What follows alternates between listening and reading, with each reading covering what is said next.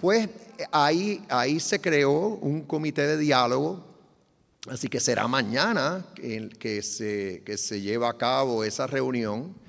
De parte mía, ya yo me comprometí en la reunión que sostuve con los líderes gremiales que representan a los maestros, eh, que por cierto fue una reunión muy productiva, duró más de dos horas. En esa reunión yo me comprometí a firmar dos proyectos de ley que están ante la Asamblea Legislativa o de camino a la fortaleza. Eh, uno de ellos eh, prácticamente lo que dispone es que eh, el salario mínimo de los maestros sea de alrededor de 2.750 dólares. esto es maestros que tienen bachillerato, hay un salario mayor para los que tienen maestría y uno todavía mayor para los que tienen doctorado. Entonces ya me comprometí a firmarlo porque eh, IAFAF está haciendo todos los cómputos, los cálculos necesarios.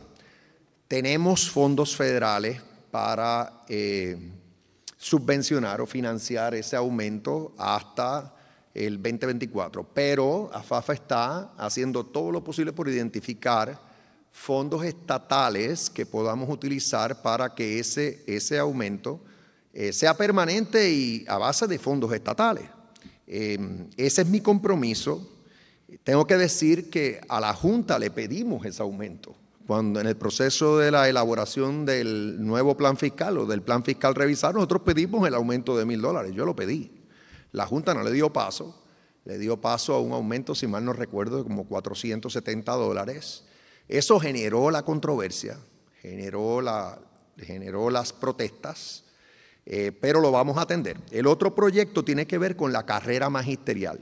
Desde antes de ser yo eh, gobernador, me comprometí a atender ese asunto, que es que en el pasado se, le dijo a maestros en el sistema, mira, si, si obtienes unas certificaciones o grados adicionales, te vamos a pagar, te vamos a aumentar tu salario. Y eso tiene un impacto específico y AFAF está también, va a estar en el proceso de identificar los fondos para yo poder firmar ese proyecto. Tercer compromiso, y ese es el único que queda, es buscar la manera de mejorarle su retiro. La reunión de mañana, en gran medida, de lo que va a tratar es sobre eso.